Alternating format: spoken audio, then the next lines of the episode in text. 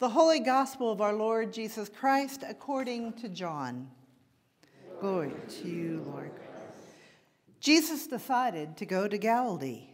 He found Philip and said to him, Follow me. Now, Philip was from Bethsaida, the city of Andrew and Peter.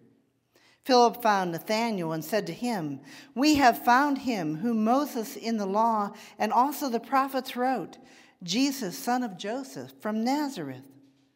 Nathanael said to him, Can anything good come out of Nazareth?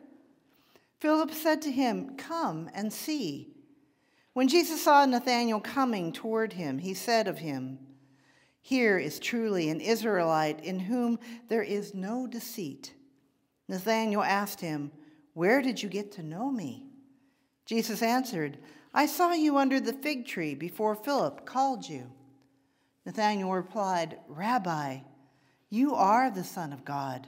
You are the King of Israel. Jesus answered, Do you believe because I told you that I saw you under the fig tree? You will see greater things than these. But he said to him, Very truly I tell you, you will see heaven open and the angels of God ascending and descending upon the Son of Man. The Gospel of the Lord.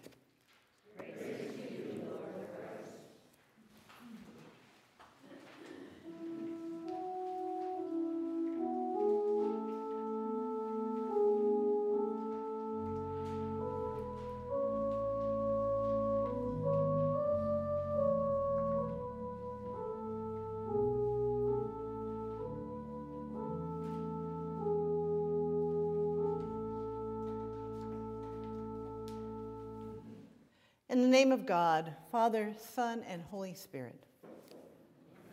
Please be seated. I don't usually tell you the title of my sermons, but this one I like so much, I thought I would share it with you. I entitled this sermon, Calling, Following, and Just Showing Up. I hope you understand why I call it this at the finish of my preaching. Today's readings are by far some of my favorite readings in Scripture, especially the Old Testament reading and the, from 1 Samuel and our Gospel reading from John. I think I'm going to leave Paul's writing for another sermon. It's kind of off the topic. In our Old Testament reading, we have the calling of the boy Samuel to be a prophet of God. Samuel was a as he grew older, he was a boy in our reading, but as he grew older, he became the last judge of Israel, a prophet and a priest in Israel.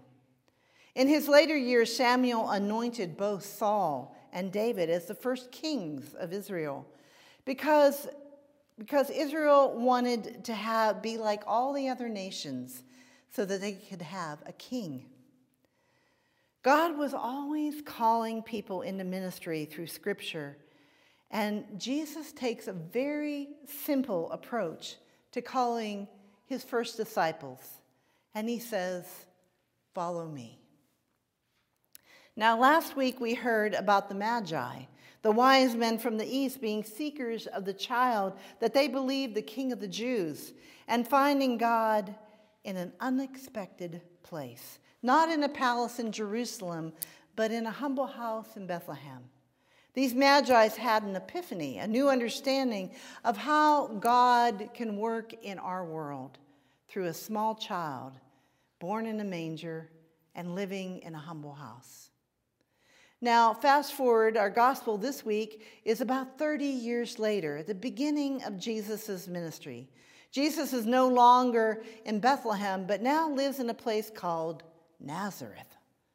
The Jews are desperately seeking the Messiah, the anointed king who will lead them and establish justice in their world. Israel really liked having a king, especially great, a great king like David. Now, our reading takes place right after, as I said, at the beginning of Jesus' ministry as he calls his first disciples is very early on, right after his baptism and John in the Jordan, 40 to, after 40 days in the desert, and before Jesus performs his first miracle at the wedding in Cana. Jesus has called two fishermen brothers, Andrew and Simon Peter, and this is where our gospel reading today begins. And it begins this way Jesus decided to go to Galilee, and he found Philip and said to him, Follow me. Now, Philip was from Bethsaida, the city of Andrew and Peter. Now, at this point, you have to kind of put your investigative skills into practice. Why would Philip just follow Jesus? I have to think that the clue is that Philip was from the same town of Andrew and Peter. The word is probably getting around to the Jews about Jesus, about his teaching with authority. He was somebody totally different than any rabbi they had come across. So, what does Philip do when he finds that who he thinks is the Messiah of God? Well, he runs and tells his best friend in Hebrew school and tells him that he, he goes to Nathanael and says this We have found him who Moses in the law and all the prophets wrote, Jesus, son of Joseph from Nazareth. Now, if you think it's a little crazy that of the behavior of Philip, I'll remind you that at Jesus' time, the nation of Israel was very oppressed, not only by Roman rule, but also the average Jew was oppressed by the religious leaders of their own time and their own faith. The people were looking for hope and relief, and they were looking for a Messiah, one that would end all their pain and suffering and oppression. Now, Nathanael, who was a little bit better grades in Hebrew school than Philip got, knew the Messiah would come from Bethlehem and not in the city of David. The Messiah would certainly not come from Nazareth because Nazareth was known for where the thugs in Galilee lived. So Nathanael asked Philip in one of my favorite lines in Scripture Can anything good come out of Nazareth? I love that line. Philip could have panicked at this point, right? He could have tried to argue with Nathanael about Jesus. He could have taught, taught, told him about all the teachings that, that he heard Jesus do. He could tell him that Andrew and Peter were following Jesus, but they were just fishermen. They didn't even go to Hebrew school, so that's not going to work. But the calm and wisdom came over Philip. And he simply says to Nathanael, Come and see. In other words, just show up. Come and see. These three little words speak a wealth of information. They say to Nathanael, Come and see for yourself what I believe to be true. Jesus of Nazareth is the prophesied Messiah of the Jews. Philip didn't have to go into any long theological explanation about who he believed Jesus to be. He didn't have to open the scriptures, Nathanael, and how it pointed to Jesus. He didn't have to be a great Hebrew scholar. He simply challenged Nathanael to come and to see.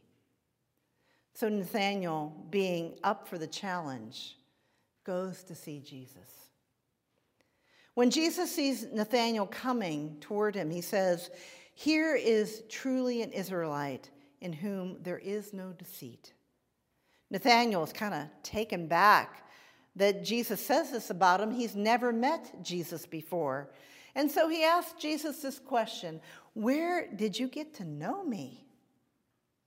And Jesus explains that he saw him under the fig tree before Philip even called him. What was it that convinced Nathanael that Jesus is who Philip said he was, the Messiah, the Son of God? Did Jesus have an impressive church building and slick worship? No. He didn't have our wonderful musicians and wonderful choir. No, he didn't have any of that. Did Jesus do like a big sign and wonder in front of Nathanael? No, not really. He convinced Nathanael that what convinced Nathanael that Jesus was the Son of God was Jesus saw into Nathanael's heart and told him his deepest longings. The psalmist says, O Lord, All my longing is known to you. Jesus saw Nathanael's longings.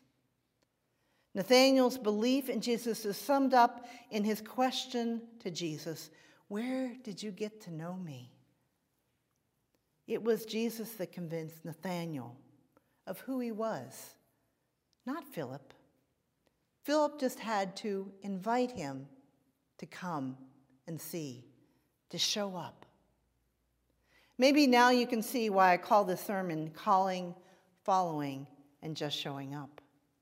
Samuel, like Jesus' disciples, heard the calling of God and they followed God's calling. Nathanael just had to show up, and God did the rest to show Nathanael who he is. It was just that easy. Which is why I love these two scriptures. They have informed not only my walk, but many people's walk. And by hearing God's call and following, and yes, I've done my share of just showing up. I brought something with me today as one of my prized possessions that I've had. Not, not so much because what it is, which is pretty awesome in itself, but what it represents to me. Now, it's going to be hard for you to see what I have up here, but I'm going to turn it around anyway, and you're welcome. I'm going to put it down closer so after service you can come and look at it. This is a framed original page out of a 1611 King James Bible, printed before 1650. That in itself is, makes it pretty awesome. But there's more. The scripture on this page contains the gospel reading from John that we just read. And it was given to me as a present, as a going away present from St. Philip's Church in Frisco, Texas, where I helped plant their as their plant a church as their business and parish manager way before my call to ministry. I was given this gift as a going away present from St. Philip's Church, where, because, and St. Philip's Church was actually named from this passage. They used this passage from about Philip and Nathanael of come and see, and that was their motto for their church come and see. The frame piece of scripture is so important because it represents a big transition in my life.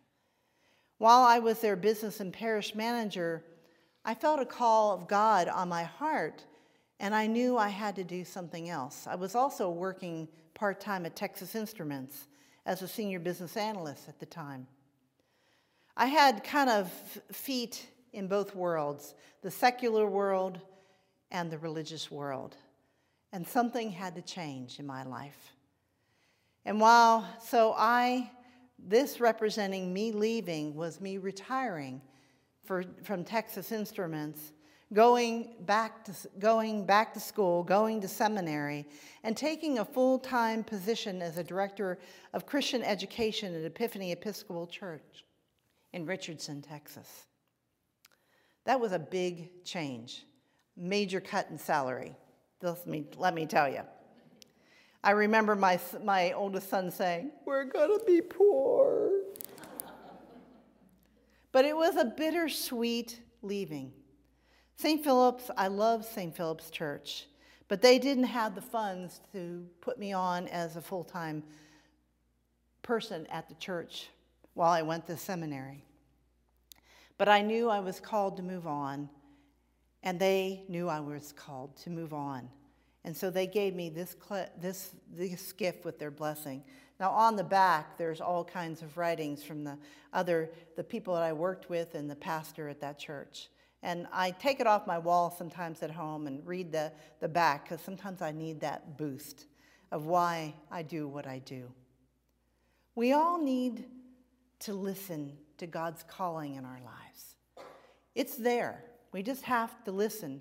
And then we have to follow God's teaching, God's calling on our lives, and how Jesus laid that out for us. As followers of Christ, we are called to tell others about Jesus, but it can be as simple as come and see.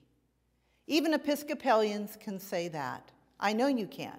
Can you say, come and see? Yeah, you can say that. Even if you don't think you can, you can say that. And you don't have to have some theological degree to convince people to follow Jesus.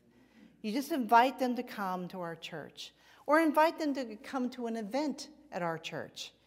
God does all the heavy lifting for us. We just have to invite. In less than a month, Christ the King is going to have one of those events, the, our Mardi Gras dinner and auction on February 9th. It's a great place to invite your friends and your neighbors to come, and then they can see how friendly and impressed and be so impressed by all your friendliness that maybe they'll show up on a Saturday night and a Sunday morning. Listen to God's call. Follow God's way, and sometimes just show up. Those are the steps in growing our faith. Jesus shows us how easy it can be, but we need to at least show up. Now, we are supposedly in post COVID, though many of us have been getting it lately, but a lot of us have lost that just showing up. And I encourage all of us to make an effort to come back to be in physical worship, to be with your friends, to fellowship with other believers. It's important and it makes a bigger difference in your walk.